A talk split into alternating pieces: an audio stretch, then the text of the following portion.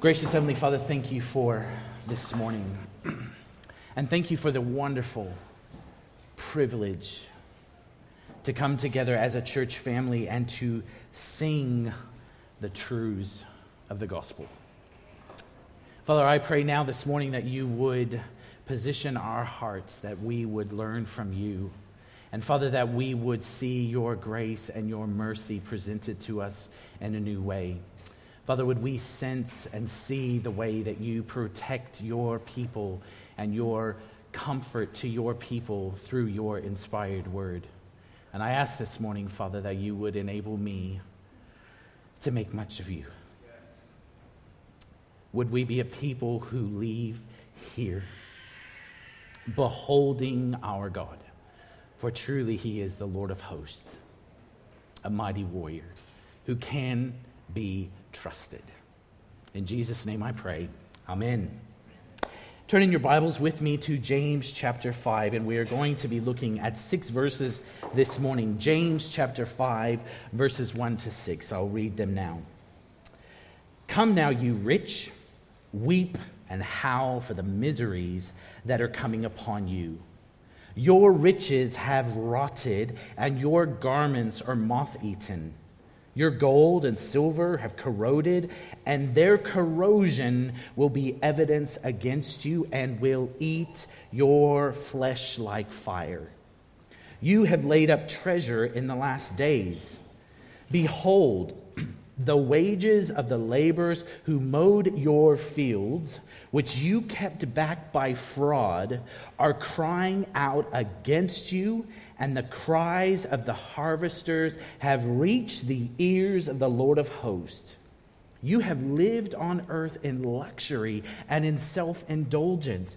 You have fattened your hearts in a day of slaughter.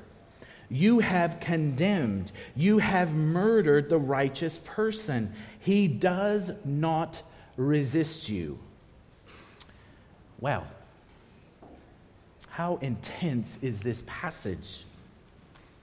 Brendan and I had a wonderful chance this week to discuss a very important aspect to this message. Um, and just by way of um, encouragement, This guy, Brendan, is a personal gift to me, but what a gift to our church family. Amen? Brendan is a real big blessing, and I thank God for his wisdom. But the important aspect that you have to come to terms with when you're looking at this passage is who is James addressing here? Who is he speaking to? So, before we consider the intensity of these words, you've got to determine who is James speaking to. And as we read this passage, it seems quite a specific audience, doesn't it? I mean, in last week's passage, he's addressing the, uh, the traders, and this week, he's just addressing the rich, correct? Well, would it surprise you to know that actually James doesn't have wealthy Christians in mind here? He's not actually addressing Christians. Let me explain. You see, James has previously already addressed wealthy Christians in this letter. Back in chapter 1, he's telling the wealthy Christians how to position their hearts, and I think he does it again in James chapter 4. But, but now, the tone and the content of today's passage, it doesn't actually resemble those earlier passages, those earlier verses. But today, the tone and the content is serious. He's writing, and James is saying, and he appears to be writing to a different audience. And here's what we need to notice in these six verses. In verses um, 13 and uh, 17, he's talking about uh, brethren, the brothers. And in, uh, in, in uh, 5, chapter 7 through 12, he actually uses that affectionate term brothers like three different times, and we'll be looking at that next week. But James addresses these people as you rich he's not writing to Christians, but he's caring for these Christians. Wealthy non Christian landowners is who he's writing to. those who are oppressing the original readers of this letter. In these opening verses of this chapter, James steps away from addressing the Christian readers and speaks to a different audience. Ultimately, though, James pens these words to protect and to encourage the Christians who have been scattered due to the persecution because of their faith. One commentator explains these verses really well, and he says this. He says, He, James, speaks to non Christians for the benefit of the Christian. He's speaking to non Christians for the benefit of the Christian. And I'll draw that point out a little bit later. But in verse 1, James abruptly announces this coming misery that is upon wealthy landowners. Look at verse 1. Come now, you rich, weep and howl for the miseries that are coming upon you. He's saying, Listen up. Listen up, you rich, wealthy landowners. He's addressing the wealthy Roman and Jewish landowners that he references in verse 4. And these guys are to weep and to howl. They are to weep and howl because there are miseries coming upon them, and they need and they ought to be listening up. Now, James immediately draws their attention to this fast approaching day of judgment. It's as though James is able to speak as a prophet and he's able to see what is about to come upon these wealthy landowners. He can see that dark cloud of the day of the Lord approaching and is going to strike them. And then James seems to lay out the evidence for their coming miseries. You see, first of all, they're hoarding. Look with me at verses 2 to 3. Your riches have rotted, and your garments are moth eaten. Your gold and your silver have corroded, and their corrosions will be evidence against you and will eat your flesh like fire. They are hoarding their wealth. They are selfishly hoarded, they have selfishly hoarded their wealth rather than wisely being a good steward of what has been entrusted to them. And we see there are three distinct markers of wealth, and they're distinguished in the passage. You've got the riches from the harvested grain, you've got clothes, and you've got gold and silver.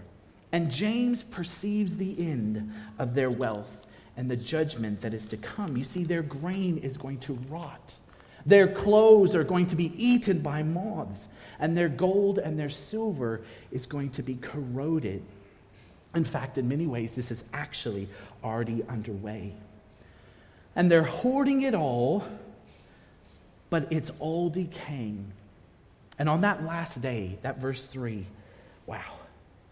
On that last day, your, their corrosion will be evidence against you, and it will eat their flesh like fire.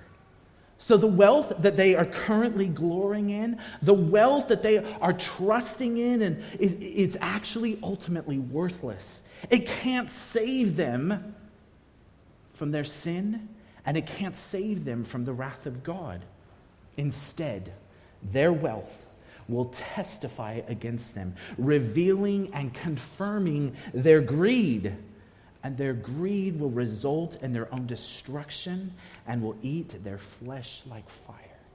What a frightening description of their punishment for which they are morally liable for. Morally liable for. So, in just a few words, James gives us this vivid description of the despair over their corrosion, of the corrosion of their wealth and the misuse of their wealth and the horror of being devoured by the judgment of God Himself.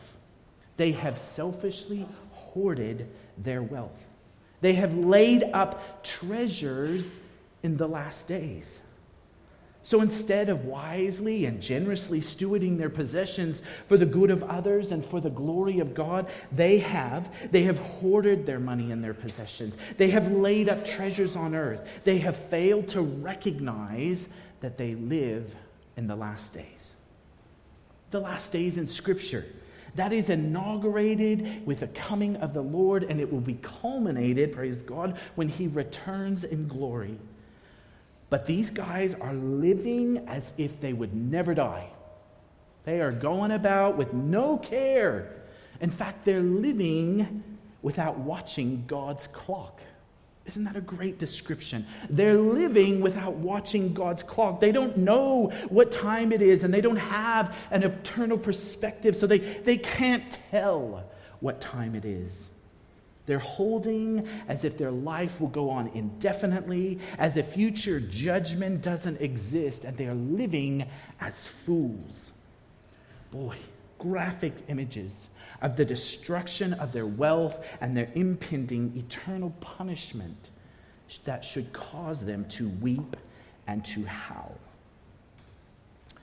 Not only are they hoarding, but listen to this they are defrauding their labors. Look with me at verse 4. Behold, the wages of the laborers who mowed your fields which you kept back by fraud, are crying out against you, and the cries of the harvester have reached the ears of the Lord of hosts. It's, it's not just their, their lifestyle that reeks of greed, their business practices are corrupt as well. So, in this verse, the theme centers on this economic unjust treatment on the relationship, of the relationship between the employer and the employee. They're exploiting laborers who depend on their daily wage for survival. Think back to the first century. They didn't have credit, they could not live if they didn't get their wages. This is an agrarian culture where credit isn't available to these poor laborers. These laborers they needed and expected to receive their pay at the end of each day. But these wealthy landowners, they failed to pay their laborers who worked tirelessly to harvest their crops. The laborers who have mowed your fields. And now, now remember, think back with me for a moment. This is pre ride on lawnmowers. This is pre any sort of equipment all of that those fields that needed to be harvested that wheat field that barley field that all had to be done by manual labor all had to be done by men and women working with their hands with their own sweat and blood and these massive harvests of wheat and barley it would have all been gathered by hand and even though the harvest has been reaped and the wealth of these already wealthy landowners has freshly increased, they have kept back the wages that have been due to these poor Christian laborers. And they've kept it back by fraud. It's wrong, it's injustice. And what they are doing is evil. And if the previous verses weren't frightening enough, wow, it's scary. Because James informs them that the wages which they have kept back, they're crying out against them, and they have reached the ears of the Lord of hosts. So the cries of these economically oppressed Christians have reached the ears of the Lord of hosts, and they have received the attention of God. Wow to reach his ears, to receive his attention, the attention of the Lord of hosts. Now, this title that James has, has chosen is, is quite intentional here because James is making a point. And do you need to hear this this morning? Perhaps you do. You see, the Lord of hosts, he, it, it draws the attention of the Lord being a holy warrior he leads a heavenly army. There is no more intimidating or frightening army than the army that is led by a mighty warrior, and his name is Jesus. God has heard the cries of his oppressed people, and he is going to war. He is going to war against these wealthy landowners who have defrauded his people. That frightening reality should cause them to weep and to howl. There's another judgment that is going to overtake these guys because they have lived self indulgent lives of luxury. Look at verse 5. You have lived on earth in luxury and in self indulgence. You have fattened your hearts in a day of slaughter. So these defraud, they defrauded their laborers. They have imposed hardship on them while they've selfishly indulged themselves in luxury without any restraint. James likens their self indulgence to, to cattle fattening themselves, completely unaware of the abattoir that awaits them, completely unaware of the approaching slaughter. You have fattened your hearts in a day of slaughter. These guys are no different than unintelligent cattle that grow fatter each day, ignorant of the slaughter that awaits them. See, these wealthy landowners owners have fattened themselves with luxury at the expense of others. They live as if no judgment awaits them. And in effect, they're no different than cattle, unaware of the impending doom. The misery that is coming upon them should cause them to weep and howl. And finally, they condemn and murder the righteous. Look at verse 6. You have condemned, you have murdered the righteous person. He does not resist you. Notice there does appear to be a progression of seriousness of their personal offenses, from personal hoarding to the murdering of the righteous. James doesn't really give us any specifics for this condemning and this murdering. So we're kind of left to sort of speculate. We're kind of left to sort of guess what, what actually happened. But these wealthy landowners, they are directly or indirectly responsible for the death of certain Christian laborers. You see, these Christian laborers, these righteousness, they were either thrown into prison for debts that they couldn't pay, resulting in their death, or they were condemned to poverty and sickness and starvation that resulted in death. This gives us a frightening glimpse of the trials and the uh, injustice that these original readers were experiencing. And this thought ought to give us a fresh appreciation of James's exhortation at the beginning of this letter to count it all joy, my brethren, whenever you face trials of various kinds. Because this is the kind of trial that our brothers and sisters were facing. This is the trials that they were, were meeting. And for some guys, for some, it resulted in being murdered. Murdered by wealthy landowners. In these last five words in verse 6, he does not resist you. What does that mean? It appears to be that there is this absence of resistance and that absence of resistance on the part of the righteous person can only be explained by some sort of transformation that has taken place by the power of the gospel, by the power of the gospel of grace. No doubt, no doubt. Think for yourself, hearing this on their behalf. Think about the, the temptation to, not, re- to, to not show resistance, I mean, I would be t- tempted to, to, to get my share. I mean, imagine the treatment that they would have been receiving from these wealthy landowners. They would have been tempted to retaliate.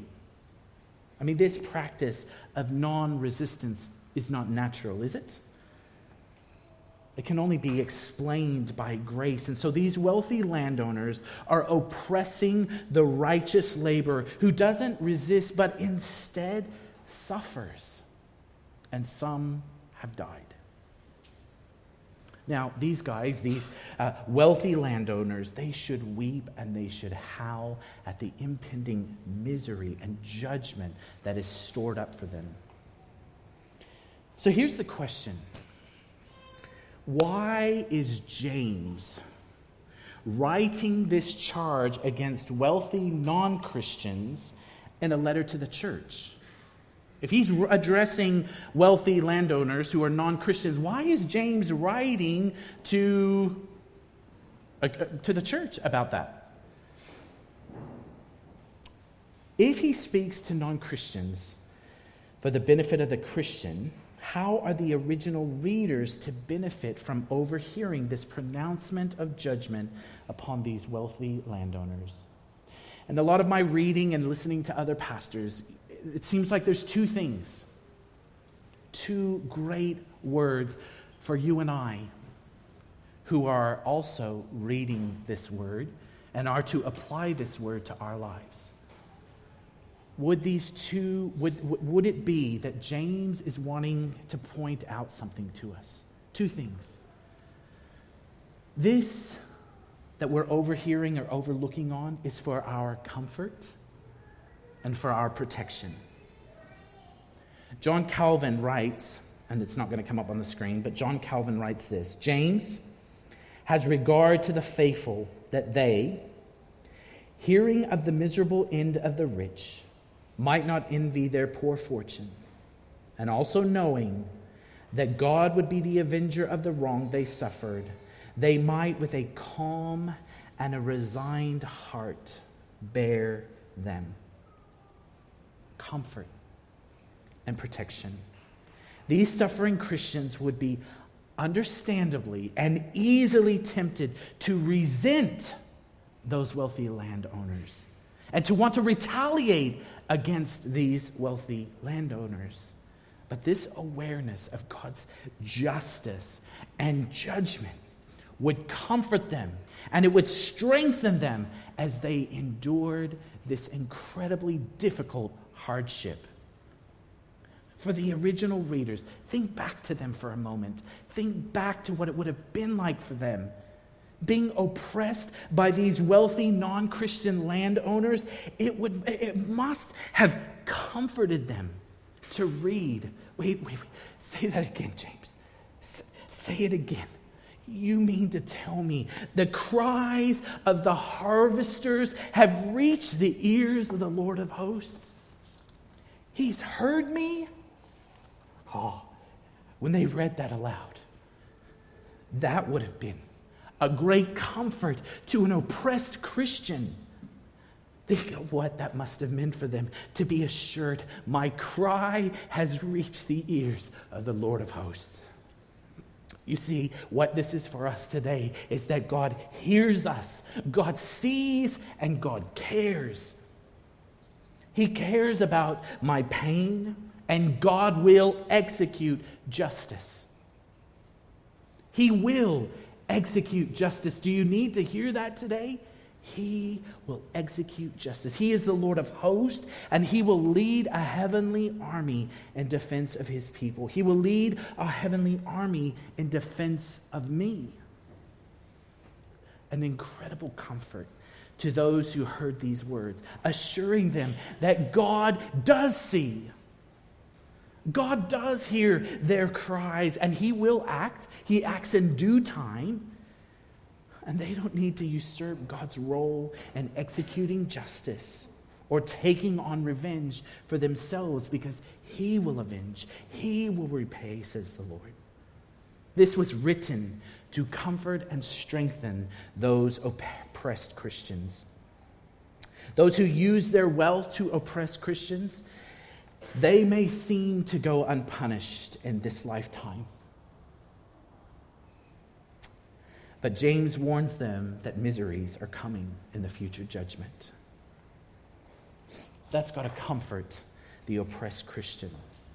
But these warnings are not only meant to comfort, they are meant to protect the original readers, to protect them from that seductive power of materialism, to protect them from what the rich, the wealthy, are tempted by. And as they read of these coming miseries for these materialistic rich, this protects them, Lord willing, from the temptation of materialism. It would protect them from envying the rich. It would protect them from envying the rich as they consider their end. So it comforted them and it protected them.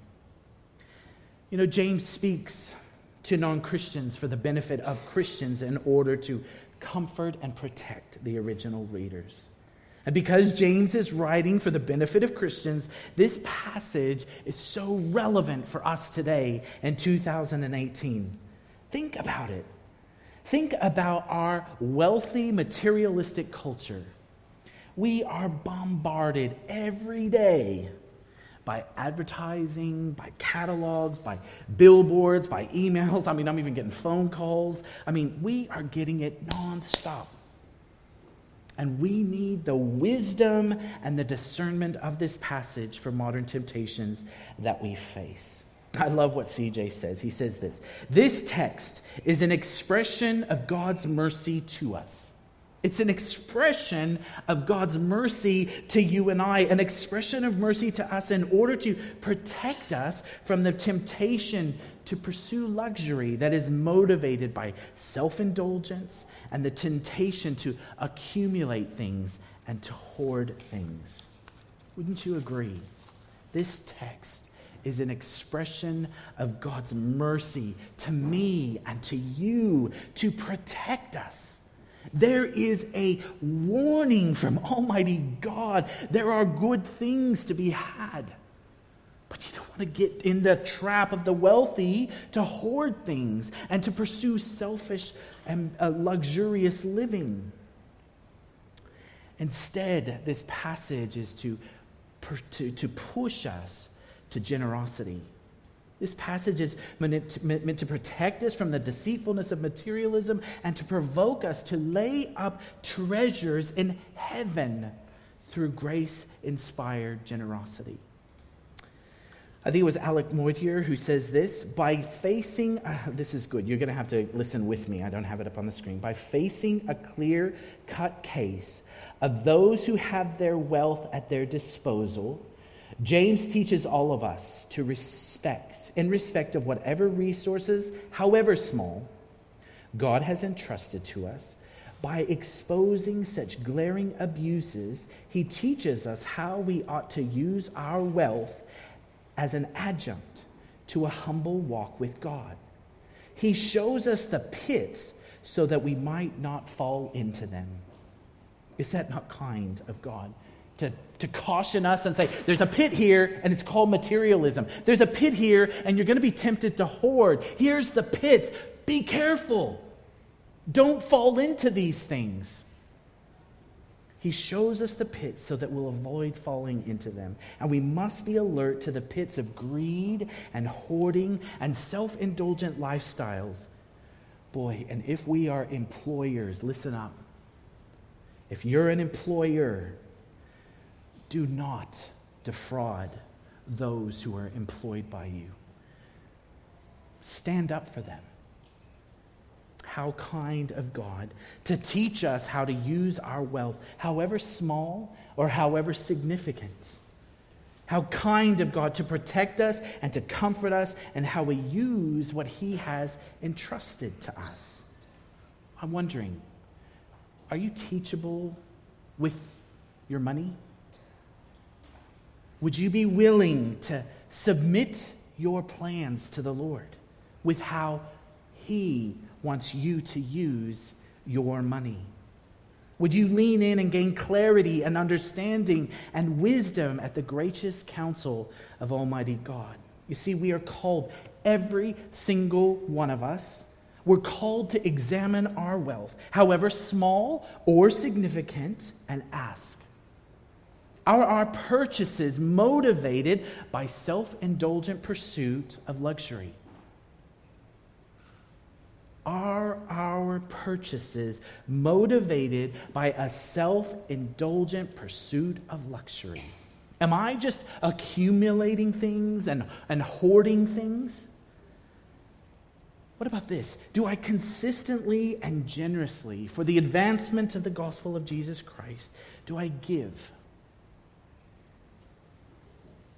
Do I give through the church and the needs of others? Please don't misunderstand this exercise. James is not forbidding us to enjoy good things that God generously gives us. Remember, James has already drawn our attention to the generosity of God in James chapter 1 verse 17. Every good and perfect gift is from above, coming down from the Father of light. This passage and its application to our lives is not intended to make you feel guilty from enjoying a bubble tea with extra bubbles or a holiday that you're going to be taking over the school break. It's not um, that you can't purchase an Apple Watch that you have been saving up for. Hint, hint, babe. Um, and James, James is not con- uh, condemning being wealthy in general. He's not implying that Christians cannot be wealthy. I mean, think about it. Think about the men in the Bible from Genesis to Revelation who God has entrusted with wealth for the purpose of what? Their luxury? No for the advancement of the glorious gospel. This week I was watching um, a, a, a YouTube clip of a man who lives today. And this man would have so much money if he chose to delve into it. And what this man has done is he said in his testimony, I understand Scripture to say that money is a trap. And so, what I've done is I have a board who has started to take all of the proceeds from all the work that I do. And he said that we meet once a year, and I was trying to picture this. I can imagine how fun this would be. But he said the board, they get together on a day, for a day. I mean, that's how much money they have to spend to spend the money in. I mean, for me, it'd be a second. But I mean, for a day, they get to gather together and they get to consider how they are going to delve out money for the advancement of the gospel. Wouldn't that be amazing to be able to just, yeah, Lord, this is all that through the work of my hands you have blessed me, and, and, and, and this. Uh, I could get a new car and I could get a new house and I could do this and put my kids in college and I could, whatever, you know, um, finer colleges or whatever. But instead, they choose, they choose to think, oh, what we have, how does God want me to use that? How does He want me to use this? That, that, that money. You see, the greatest test of our treasure is not whether we're willing to spend it, but who and what we spend it on. That is the greatest test. Money itself is not evil. It's not wealth per se that is sinful, but it is the desire to be rich, according to 1 Timothy 6 9. It's not bad to want money. It's, it's, it's, it's, a, it's, not, it's the desire to be rich that we need to be careful about. It's not money, but the love of money. That is a root of all kinds of evils, 1 Timothy 6:10 says, from which we should keep our lives free from, Hebrews 13:5. How kind of the Lord to instruct us about how to position ourselves towards money. It is this craving, 1 Timothy 6:10, in our sinful hearts which is so dangerous. And with all the strong warnings in the Bible about how we orient toward money, it can be easy to forget that the problem isn't money, but our hearts. Finances, salaries, and budgets, they're an important part of the world. Think about this. They're an important part of the world that the Lord created and He entered into as a creature with all of its limitations of space and time and finitude. So don't misunderstand. James is not opposed to wise saving or investing, but he does warn about selfishly accumulating stuff and hoarding stuff. So, would you be keen to just examine yourself for this week? In response to this passage, so that you might be able to receive the, the grace that is revealed in this passage, let's examine our money and our possessions, however small. Let's examine our use of money and possessions. And so, when you go to make a purchase this week, informed by the words of these verses, it'd be wise to ask prior to purchase is this a self indulgent luxury, or is this a wise stewardship and a gift from God? Have a look around at all you have this week and own and ask yourself Am I just accumulating stuff? Am I just hoarding stuff? Stuff I don't need. What about the things that you don't even use? Ask yourself this week where might you be laying up treasures on earth rather than in heaven? And think with me for this week. How could you be generous and meet the needs of someone else? How could you be laying up treasures on earth rather than in heaven? The Lord has got it right when He said it's more blessed to give than to receive. So let's ask the Holy Spirit to give each of us a different way to apply the text this week. Can you imagine what that week will be like? You will be very blessed. Investing in the advancement of the gospel, where we are serving and surprising others, where we openly and generously please God with our money and our possessions. This is the application for this week. How can I live this week, this month, this year, in light of this passage to advance the gospel and for the needs of others, and with the last day and eternal glory in mind? Now, I do need to point out to all those who own a business or employ or manage stuff, staff, there is something that you need to consider. There is a serious word of caution to you here. You see, these landowners defrauded and they mismanaged their companies and cheated their employees. If you are part of or responsible for employers, please heed caution. Do not defraud employees. Don't manage your staff or your company in this way, but instead, as a demonstration of the transforming work of Jesus Christ in your life, consider how you can appropriately and, where possible, generously support all who work hard, all who are serving you and are working hard to get the job done. And this applies to salary structures and bonuses. You know, we want to go in and we want to get the best price for things, which is good and wise, but think about how you're bargaining for things we are going to give an account to God for how we steward. Did you see the article in the paper on Friday? This is alive and well, and it's happening. A concentration of unpaid workers has been involved, uncovered in Western City, with almost two thirds of businesses audited found to be seriously shortchanging workers or failing to keep proper pay records. The Fair Work Ombudsman investigation found that 64% of almost 200 businesses audited were breaching workplace laws in suburbs including Cabramatta, Guildford, Mount Druitt, Fairfield, and Merrylands. People are being defrauded. If we are a Christian, then generosity should be something that is evidenced in our lives. Why is that? because we serve a wildly generous God. Corrie ten Boom says, I have held many things in my hands, and I have lost them all. But whatever I have placed in God's hands, that I still possess. Finally, in closing, I wonder if James is drawing attention to the experience and the response of the defrauded Christian, not to the death of Christ. Think about this with me for a moment not to the death of Christ. And his concluding verse, those last four verses, he does not resist you. It is, in fact, surely impossible to read those words, killed the righteous man, he does not resist you. It is, in fact, impossible to read these words without the lone and wonderful figure of the Lord Jesus coming before our eyes. He is preeminently the righteous one. His response of non resistance is at one of the same, the most demanding example and the sweetest consolation in the time of oppression. In Isaiah, it says he was oppressed, he was afflicted, yet he opened not his mouth.